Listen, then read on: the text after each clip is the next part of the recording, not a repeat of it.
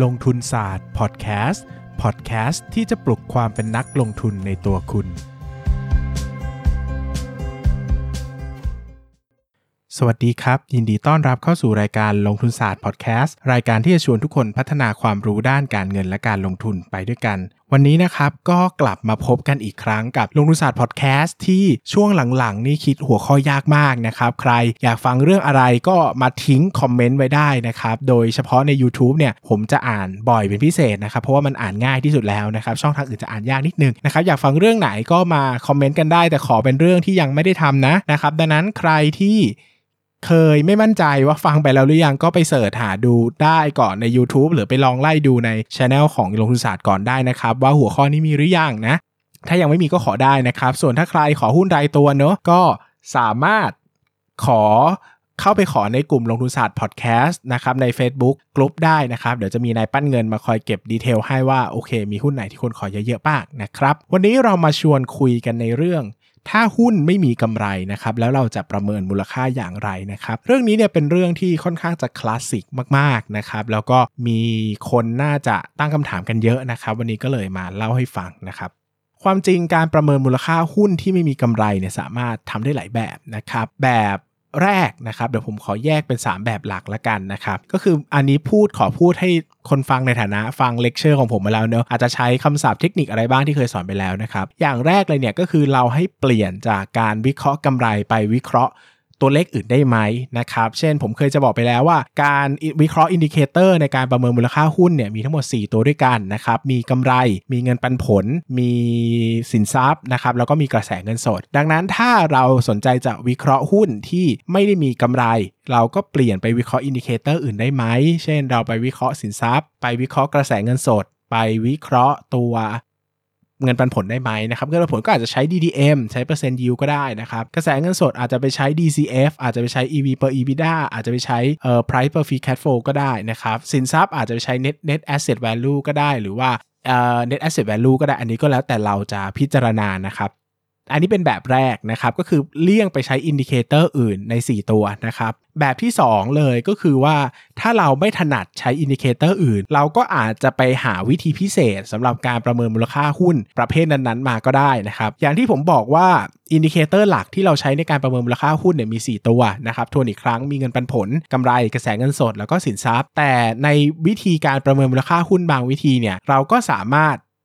ตั้งวิธีการที่เหมาะสมขึ้นมาได้อันนี้ขึ้นอยู่กับวิจารณญาณส่วนบุคคลนะครับ เช่นจะมีการใช้ price per sale นะครับ ก็คือสัดส่วนมูลค่าหลักทรัพย์ตามราคาตลาดต่อยอดขายนะครับ แบบนี้ก็มีคนใช้กันนะครับ หรืออย่างเช่น อันนี้ก็จะเหมาะ price per sale ก็จะเหมาะกับธุรกิจที่เรารู้แต่ยอดขายอะ่ะเราไม่รู้กำไรอะสมมุตินะเรามีข้อเรามีข้อมูลแต่ยอดขายมา หรือว่ากำไรมันอาจจะผสมกันหลายก้อนเราแยกไม่ออกนะครับ หรือว่าเราอาจจะช่วงที่หุ้นโรงไฟฟ้าดัง ๆ นะครับ เราก็มีการวิเคราะห์แบบเป็นสัญญาที่ถือว่าเป็นเมกะวัตต์เลยว่าอ่าหนึ่งเมกะวัตต์เท่ากับมูลค่ากิจการกี่พันล้านบาท กี่หมื่นล้านบาทก็ว่าไปนะครับ แบบนี้ก็ทำได้นะครับ แต่ความแม่นยำเนี่ยก็คือถ้าเราจะพูดในเชิงทฤษฎีเนี่ยการใช้วิธีอะไรแบบนี้เนี่ยความแม่นยำมันก็จะมันไม่อยากจะใช้คำว่าความแม่นยำน้อยกว่าเนอะแต่ใช้คำว่ามันอธิบายได้โดยวิธีทางทฤษฎีได้ยากกว่าละกัน เพราะว่าทางทฤษฎีเนี่ยเราจะพูด ถึงสิ่งที่เราต้องการจะได้รับ เช่นกำไรกระแสเงินสดเงินปันผลสินทรัพย์ แต่พอมาเป็นโรงไฟฟ้าเราดูเมกะวัตต์นะครับหรือว่ามาดูหุ้นเทคโนโลยีหุ้นแพลตฟอร์ม เราไปดู subscriber อย่างเงี้ยหรือว่าถ้าไปดูยอดขายอย่างเงี้ยบางทีมันไม่เป็นสิ่งที่ผู้ถือหุ้นต้องการจริงๆเนาะผู้ถือหุ้นต้องการเงินสดต้องการกำไรนะครับดังนั้นเนี่ยถ้าเราใช้วิธีอื่นนะครับสามารถทำได้ไหมสามารถทำได้ครับ แต่อย่างที่บอกว่าความแม่นยำแน่นอนชัดเจนของหลักการทางทฤษฎีเนี่ยมันก็จะ drop ลงไปนะครับแต่ถ้ามันไม่มีวิธีอื่นที่เหมาะสม เราก็สามารถทำได้เช่นกันนะครับ แบบที่ 1 ไปแล้วคือใช้ indicator อื่นใน 4 ตัว แบบที่ 2 คือหลีกเลี่ยงไปใช้โมเดลอื่นเลยที่ไม่ใช้ indicator 4ตัวแรกนะครับ อันที่3นะครับก็เป็นวิธีการที่นิยมใช้มาก ๆ เหมือนกัน ก็คือว่าถ้าไม่มีกำไรก็ประมาณการกำไรในอนาคตขึ้นมา แล้วก็ประเมินมูลค่าหุ้นในอนาคต แล้วก็ถอยย้อนหลังกลับมาเป็นมูลค่าในปัจจุบันก็ได้นะครับยกตัวอย่างเช่นหุ้นหนึ่งนะครับสมมติติดโควิด -19 อย่างเงี้ยเราบอกว่าหุ้นนี้ขาดทุนเละเทะเลยเพราะว่าสุเป็นหุ้นท่องเที่ยวอะไรเงี้ยนะครับแล้วก็ไม่มีกำไรเลยเพราะว่าขาดทุนนะครับเราจะทำยังไงได้บ้างนะครับเราก็บอกว่าเฮ้ยจริง ๆ หุ้นกลุ่มนี้มันต้องดู PE นะนะครับมันไม่สมควรจะไปดูสินทรัพย์ ไม่ควรจะไปดูปันผลนะเพราะว่ามันมันไม่ได้แม่นยำเท่า PE แต่ไม่มีกำไรจะคิด PE ยังไงถูกไหมนะครับวิธีขั้นตอนคือเราก็ fast forward ไปเลยครับมองไปที่ 3 ปีข้างหน้า 5 ปีข้างหน้าว่าหุ้นตัวนี้น่าจะมีกำไรเท่าไหร่นะครับเราอาจจะคิดหลักการพื้นฐานเลยก็ได้ง่ายๆ เช่น ตั้งสมมติฐานว่ากำไรจะกลับมาเท่าเดิมอ่าแบบนี้ก็ได้ หรือว่าเราจะมองภาพว่า เฮ้ย หรือว่าจะเป็นลักษณะของการประมาณการกำไรเลยก็ได้ว่าเราอาจจะมีการเติบโตก็ได้นะ อะไรอย่างเงี้ยนะครับก็สามารถทำได้เหมือนกัน หาตัวเลขนั้นมานะครับ เช่นแบบว่าปีนี้ไม่มีกำไรนะครับ5ปีข้างหน้าจะมีร้อยล้านอย่างเงี้ยแล้วก็เอาร้อยล้านไปคูณกับ PE ที่เราต้องการก็ได้ แล้วพอเราได้ราคาในอนาคต มูลค่าในอนาคตเนี่ยก็ให้คิดถอยหลังกลับมานะครับ ตามมูลค่าเงินตามเวลาเนอะใครสงสัยก็สามารถไปดูเรื่องผลตอบแทนที่คาดหวังได้ที่ผมเคยพูดไปแล้วในลงทุนศาสตร์เลคเชอร์นะครับย้ำเตือนอีกครั้งว่าเวลาเราประเมินมูลค่าหุ้นในอนาคตเนี่ยราคาหุ้นที่ได้จะเป็นในอนาคตนะครับดังนั้นเราจะต้องทำการ discountกลับมาเป็นมูลค่าปัจจุบันก่อนนะครับถ้าเราไม่ discount มาโดยตรงเลยนะครับเราก็สามารถคำนวณ ROI ก็ได้ว่าถ้าจาก ราคาปัจจุบันไปถึงราคาที่เราประเมินมูลค่าได้เนี่ยถ้าเราถือตามจำนวนปีที่เราวิเคราะห์แล้วเนี่ยมันจะได้ผลตอบแทนรายปีประมาณปีละกี่เปอร์เซ็นต์นะถ้ามันมากกว่าผลตอบแทนที่เราคาดหวัง เราก็สามารถซื้อได้ ถ้ามันได้ต่ำกว่าผลตอบแทนที่เราคาดหวัง เราก็หลีกเลี่ยงไม่ซื้อนั่นเองนะครับทวนอีกครั้งนะครับว่าถ้าหุ้นไม่มีกำไรเราทำได้ 3 แบบ 1. เปลี่ยนกำไรไปเป็น indicator อื่นในกลุ่มได้แก่เงินปันผล กระแสเงินสดและสินทรัพย์ 2. เลือก indicator อื่น หรือว่า method อื่นในการประเมินมูลค่าหุ้น เช่นไปใช้ price per sale นะครับ ไปดูเมกะวัตต์ของหุ้นโรงไฟฟ้า ไปดู subscriber ของหุ้นแพลตฟอร์มนะครับ แบบที่ 3 ก็คือว่าให้ประมาณการกำไรขึ้นมาใหม่ใช้ financial projection ใด ๆ นะครับ คาดการราคาในอนาคตกำไรในอนาคตนะครับ หาราคาในอนาคต แล้วก็คิดย้อนกลับมาเป็นราคาในปัจจุบันนั่นเองนะครับทำได้ 3 วิธีนะครับ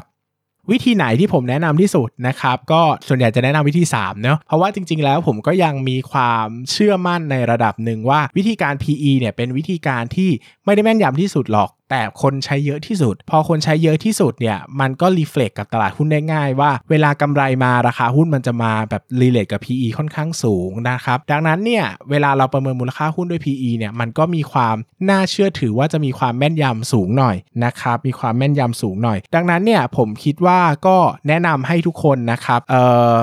ผมก็แนะนำให้ทุกคนช่วย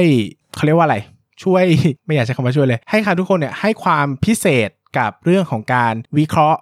PE นะครับแล้วก็วิเคราะห์กำไรในอนาคตนะครับโดยพิจารณาใช้ financial projection ประกอบก็ได้นะครับว่าโอเค ไม่มีกำไรในวันนี้และอนาคตจะมีกำไรเท่าไหร่นะครับก็หวังว่าทุกคนจะได้ประโยชน์กันนะครับใครที่สนใจนะครับก็สามารถลองประเมินมูลค่าหุ้นต่างๆ ได้นะครับโดยอาจจะไปเลือกจากหุ้นที่เรามองว่าปัจจุบันยังไม่มีกำไรนะครับแล้วอนาคตน่าจะมีกำไร แล้วก็ลองประเมินมูลค่าหุ้นดูนะครับแบบนี้ก็เป็นการฝึกมือก็ได้ง่ายๆนะครับเริ่มต้นอย่างที่ผมบอกนะครับง่ายสุดก็คือว่าเทียบจากกำไรในอดีตไปเลย เช่น ถ้าวิกฤตที่มีอยู่เนี่ยเป็นวิกฤตชั่วคราวนะครับเราก็อาจจะตั้งเป้าว่ากำไรที่จะเกิดขึ้นในอนาคตเนี่ยอาจจะเท่ากับกำไรในอดีตก็ได้นะครับรวมไปถึงถ้าเรามองว่า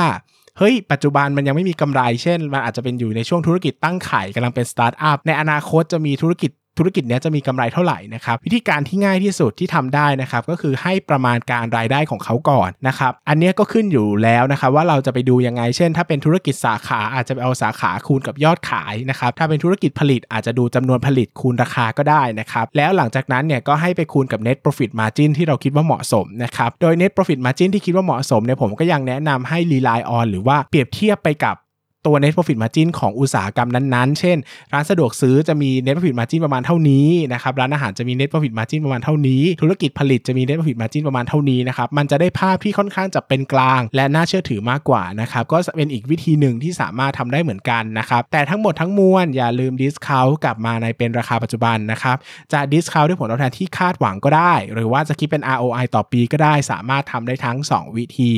นะครับ วันนี้ก็คงครบถ้วนกระบวนความเกี่ยวกับการประเมินมูลค่าหุ้นที่ไม่มีกำไรนะครับ หวังว่าจะได้ประโยชน์สำหรับคนที่ชอบเรื่องการประเมินมูลค่าหุ้นกันสำหรับวันนี้ขอบคุณทุกคนมากนะครับ สวัสดีครับ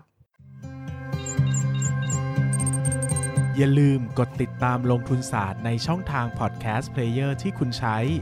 แล้วกลับมาปลุกความเป็นนักลงทุนกันใหม่ในลงทุนศาสตร์พอดแคสต์